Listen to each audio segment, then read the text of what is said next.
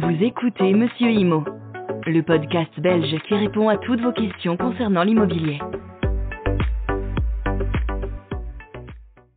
Bonjour la communauté, c'est Monsieur Imo et nous poursuivons aujourd'hui nos podcasts sur l'Assemblée Générale.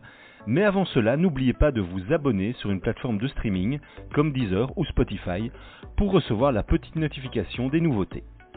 Cette semaine, nous allons parler de l'ordre du jour et de la tenue de l'Assemblée Générale. Un peu comme une table des matières dans un livre, l'ordre du jour d'une assemblée générale comporte tous les points qui seront soumis à l'AG. Il faudra y inclure un rapport d'évaluation des contrats de fourniture régulière et une prévision de budget pour les dépenses courantes et les frais extraordinaires prévisibles. Il est à retenir que le syndic doit inscrire à l'ordre du jour les propositions écrites faites par les copropriétaires, par le conseil de copropriété qu'il a reçu au moins trois semaines avant le premier jour de la période fixée dans le règlement de copropriété, au cours de laquelle l'Assemblée générale doit avoir lieu.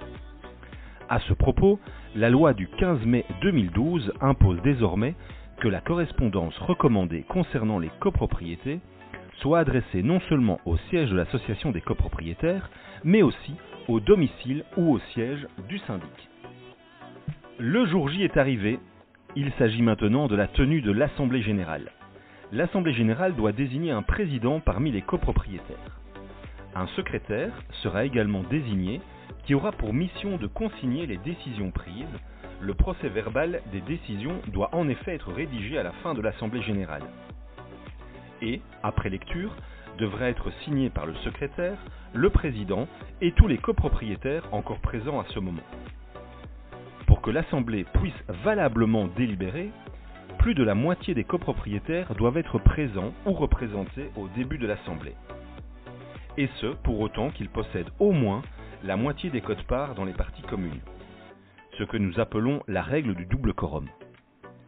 La règle du double quorum est toutefois assouplie, et l'Assemblée pourra malgré tout valablement délibérer si les copropriétaires présents ou représentés au début de l'Assemblée générale, représente plus de trois quarts des cotes-parts dans les parties communes. Si ce quorum n'est pas atteint, une deuxième assemblée devrait être convoquée dans un délai minimum de 15 jours. Il pourra, dans ce cas, être délibéré, quel que soit le nombre de copropriétaires, alors présents ou représentés. C'était Monsieur Imo, je vous dis à lundi prochain. Le contenu vous a plu Abonnez-vous et retrouvez encore plus de contenu sur www.monsieurimo.be.